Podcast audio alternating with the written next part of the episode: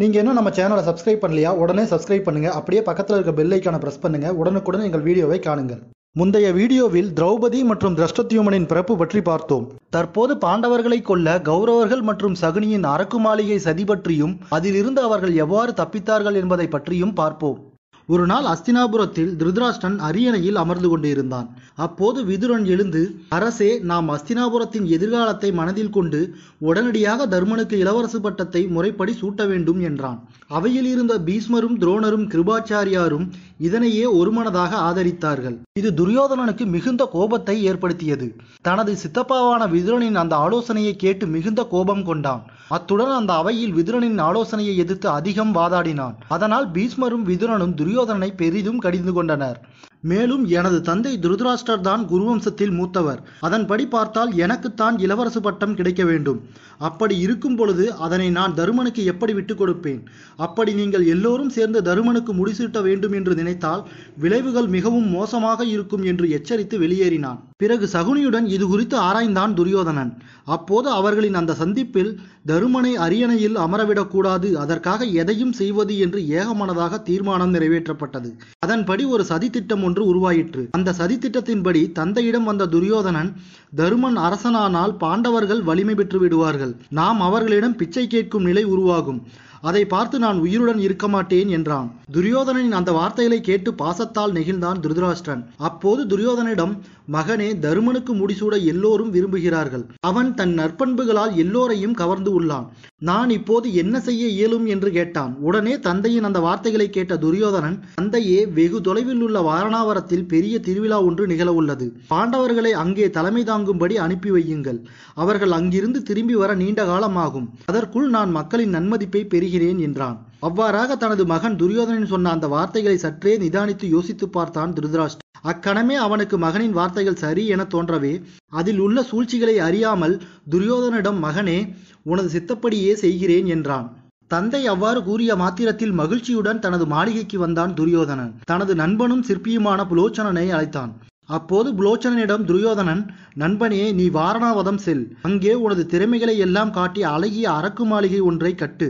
பாண்டவர்கள் அந்த மாளிகையில் தங்கவை. தருணம் வந்த பிறகு அவர்கள் உறங்கும் சமயத்தில் அந்த அரக்கு மாளிகையை கொளுத்துவிடு. அதில் எல்லோரும் எழுந்து சாம்பலாகட்டும். இந்த விஷயம் உன்னையும் என்னையும் தவிர வேறு யாருக்கும் தெரியக்கூடாது. அப்படி தெரிந்தால் உன்னை நண்பன் என்றும் பார்க்க மாட்டேன் ஜாக்கிரதை என்றான். உடனே புலோச்சரனும் துரியோதனின் ஆணையை ஏற்று அவ்வாறு ஒரு மாளிகையை அமைக்கத் தொடங்கினான். மறுபக்கம் பாண்டவர்களை அழைத்தான் திருதராஷ்டிரன். அப்போது தன்னை வழங்கிய தருமனிடத்தில் அன்பு தர்மா வாரணாவதத்தில் பெரிய திருவிழா ஒன்று நிகழவுள்ளது. அங்கே நிகழும் சிவ வழிபாடு மிகவும் சிறப்பு வாய்ந்தது. ஆனால் ராஜாங்க பணியின் காரணமாக என்னால் அம்மக்களின் அழைப்பை ஏற்று அங்கு செல்ல இயலவில்லை. நீ எனக்கு அடுத்து அஸ்தினாபுரத்தை ஆளப்போகிறவன் ஆதலால் எனது சார்பாக உனது தம்பிகளை அழைத்துக் கொண்டு என் பொருட்டு நீயே அங்கு சென்று வா என்றான். உடனே திருதராஷ்டிரனின் அந்த வார்த்தைகளை கேட்ட தருமன் பெரியப்பா உங்கள் விருப்பப்படியே நாங்கள் அனைவரும் நடப்போம். அதன்படி உடனே வாரணாவதம் செல்கிறோம். விடை தாருங்கள் என்றான். அப்போது திருதராஷ்டனும் தர்மன் உட்பட பாண்டவர்கள் அனைவரையும் வாழ்த்து விடை கொடுத்து அனுப்பி வைத்தான். பாண்டவர்கள் ஐவரும் துருதராஷ்டனின் ஆணையை ஏற்று தாய் குந்தியையும் அழைத்து கொண்டு வாரணாவதம் புறப்பட்டுச் சென்றார்கள்.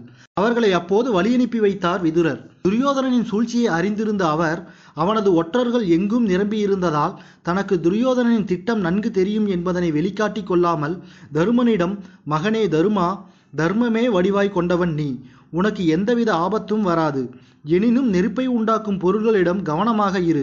வலைக்குள் பதுங்கும் எலியானது மிகவும் பாதுகாப்பாக இருக்கும் என்று எச்சரிக்கை செய்தார். ஆனால் விதுரனின் அந்த வார்த்தையின் உள்ளர்த்தத்தை பாண்டவர்கள் அப்போது புரிந்து கொள்ளவில்லை. அதுபோல விதுரனும் துரியோதனின் ஒற்றர்கள் எங்கும் நிரம்பியிருந்ததால் சூச்சகமாகவே மேற்கொண்டவாறு தனது கருத்தை தருமனுக்கு உணர்த்த நினைத்தான். பாண்டவர்களும் குந்தியும் வாரணாவதம் வந்தடைந்தார்கள். அங்கிருந்த மக்கள் அவர்களை சிறப்பாக வரவேற்றார்கள். அப்போது துரியோதனனின் நம்பிக்கைக்குரிய புரோச்சனன் பாண்டவர்களையும் குந்தியையும் பணிவாக வந்து வணங்கினான். அத்துடன் குந்தியிடம் புலோச்சனன் நீங்கள் தங்குவதற்காக அழகான மாளிகை கட்டப்பட்டு உள்ளது. தயை கூர்ந்து வாருங்கள் என்று அன்புடன் அழைத்தான். எனினும் தர்மன் சித்தப்பா விதுரர் ஏன் அவ்வாறு எளிதில் தீப்பற்றும் பொருட்களை பற்றி குறிப்பிட்டார்? எச்சரிக்கையாகவே இருக்கச் சொன்னாரே என்று சிந்தித்தபடி அந்த மாளிகையை சுற்றி சுற்றி வந்தான். அப்போது அரக்கின் மனம் அவன் மூக்கை எட்டியது. அந்த மாளிகையின் சுவர்களை கூர்ந்து கவனித்தான். அப்போது அந்த மாளிகையே அரக்கினால் தான் கட்டப்பட்டு உள்ளது என்பதை அறிந்தான் அவன். அக்கணம் எதிரிகளின் சூழ்ச்சி அவனுக்கு நன்கு புரிந்தது. உடனே தம்பியர் நால்வலையும் அழைத்து தான் கண்ட உண்மையை அவர்களிடம் எடுத்துச் சொல்லி பின்னர் அவர்கள் நால்வரிடமும் தம்பிகளே நம்மை கொல்ல நடத்தப்பட்டிருக்கும் இந்த சூழ்ச்சியானது நமது தாய்க்கு இப்போதைக்கு தெரிய வேண்டாம் என்றான். மறுபுறம் வேட்டுவ பெண்ணொருத்தி தன் ஐந்து மகன்களுடன் குந்தியிடம் வந்தாள். அதுவும் கூட துரியோதனின் திட்டம்தான். புரோச்சனன் நெருப்பை பற்ற வைக்கும் சமயத்தில் பாண்டவர்கள் தப்பிச் செல்லாமல் வெளியில் தாழ்பாலிட்டு பார்த்து கொள்ள அவனை அனுப்பி வைத்தான் துரியோதனன். குந்தி விவரம் அறியாமல் அந்த வேட்டுவ பெண்ணை விருந்தாளியாக நினைத்து நன்கு கவனித்துக் கொண்டாள். அத்துடன் அந்த வேட்டுவ பெண்ணையும் அவளது ஐந்து மகன்களையும் அந்த மாளிகையிலேயே தங்க வைத்தாள் குந்தி. அந்த வேட்டுவ பெண் அறுசுவை உணவுகளை குந்திக்கு சமைத்து போட்டு அவளது அன்பை மேலும் பெற்றாள். இது இப்படி இருக்க மறுநாள் இரவில் பணியால் ஒருவன் அங்கு வந்து தருமனை வணங்கினான். அப்போது தருமன் அவன் மீதும் சந்தேக கண்கொண்டு நோக்கினான்.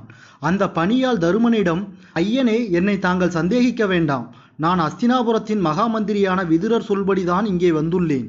நீங்கள் தப்பிச் செல்ல சுரங்கப்பாதையை அமைத்து உள்ளேன் அதனை உங்களிடம் கூறவே நான் இங்கு வந்துள்ளேன் என்றான். அக்கணம் தம்பியரை பார்த்த தருமன் தம்பிகளே எதிரிகளை நாம் முந்திக் கொள்ள வேண்டும். ஆதலால் இந்த அரக்கு மாளிகைக்கு நாமே தீ வைப்போம் அத்துடன் உடனே சிறிய தந்தை நமக்காக அமைத்து கொடுத்த சுரங்கப்பாதை வழியாக தப்பிச் செல்வோம். அத்துடன் அஸ்தினாபுரத்தை தம்பி துரியோதனனே ஆளட்டும். அத்துடன் சில நாள் வரையில் சில காரணங்களுக்காக நாம் உயிர் உழைத்து இருப்பது யாருக்கும் தெரிய வேண்டாம் என்றான். உடனே தாய் குந்தியிடம் சென்று உண்மையை ஆதாரத்துடன் எடுத்து உரைத்தார்கள் பாண்டவர்கள். மேலும் பாண்டவர்கள் அந்த வேடுவ பெண் துரியோதனனின் திட்டத்தை தனது ஐந்து மகன்களிடமும் மது அருந்திய மயக்கத்தில் கூறிக்கொண்டிருப்பதை கேட்டார்கள். மேலும் தனது மகனுக்கு நிகரான துரியோதனன் செய்கையால் குந்தி மனம் நொந்தாள். மறுபுறம் பீமன் குந்திக்கு ஆறுதல் சொல்லிவிட்டு அந்த மாளிகைக்கு தீ வைத்தான். அரக்கு மாளிகை என்பதால் தீ வைக்கப்பட்ட மாத்திரத்தில் எங்கும் தீ பரவியது. அக்கணம் தனது ஐந்து மகன்களுடன் வேட்டுவ பெண்ணும் புரோச்சனனும் சுயநினைவு இன்று மதுமயக்கத்தில் இருந்தார்கள். அதனால் தீயில் சிக்கி கருகி இறந்தார்கள். பாண்டவர்கள் தங்கள் தாய் குந்தியுடன் சுரங்கப்பாதை வழியாக இரவோடு இரவாக தப்பிச் சென்றனர். மாளிகை தீபிடித்து எரிவதைக் கண்ட வாரணாவத வாசிகள் ஓடி வந்து தீயை அணைக்க முற்பட்டனர். ஆனால் அதற்குள் அந்த மாளிகை முழுவதுமாக எரிந்து முடிந்திருந்தது.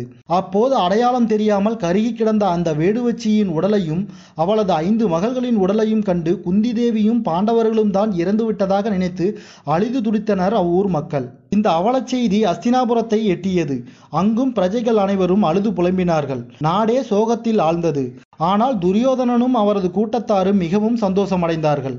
ஆனால் வெளி உலகத்திற்கு வரும்பொழுது சோகத்துடன் தங்கள் முகத்தை வைத்துக் கொண்டனர். பாண்டவர்கள் இறந்ததை அறிந்த பீஸ்மர் உணவு உண்ணாமல் அத்துடன் கண்ணீர் விட்டு அழுது புலம்பினார். அதனால் வேறு வழி தெரியாமல் அவரிடம் மட்டும் நடந்த உண்மையை எடுத்துச் சொன்னார் விதுரர். மறுபக்கம் அரக்கு மாளிகையில் இருந்து தப்பித்த பாண்டவர்கள் கங்கை ஆற்றை கடந்தார்கள். காட்டிற்குள் வெகு தொலைவு நடந்தார்கள். தனது தாய் களைப்பு அடைந்து இருப்பதைக் கண்டான் பீமன். உடனே வலிமை மிகுந்த அவன் தனது தாயை தேற்றி அவர்களை தனது தோளில் தூக்கி கொண்டு நடந்தான். அவ்வாறு நடந்து சென்ற அனைவரும் ஒரு பெரிய மரத்தின் நிழலை வந்து அடைந்தார்கள். அவ்விடத்திலேயே களைப்புடன் இருந்த குந்தியும் மற்ற நால்வரும் உறங்க பீமன் அவர்களை விழித்திருந்து காவல் காத்தான். அடுத்த வீடியோவில் அரக்கன் இடும்பனின் வதத்தை பற்றியும் அரக்கி இடும்பி மற்றும் பீமனின் திருமணத்தை பற்றியும் பார்ப்போம். மகாபாரதம் அடுத்த பாகத்தின் தொடர்ச்சியை காண டிஸ்கிரிப்ஷனில் உள்ள லிங்கை கிளிக் செய்து காணுங்கள். நன்றி நண்பர்களே இந்த வீடியோ உங்களுக்கு பிடிச்சிருந்தா லைக் பண்ணுங்க கமெண்ட் பண்ணுங்க. மறக்காம சப்ஸ்கிரைப் பண்ணுங்க. உடனுக்குடன் எங்கள் வீடியோவை காண அப்படியே பக்கத்தில் இருக்க பெல் ஐக்கான பிரஸ் பண்ணுங்க.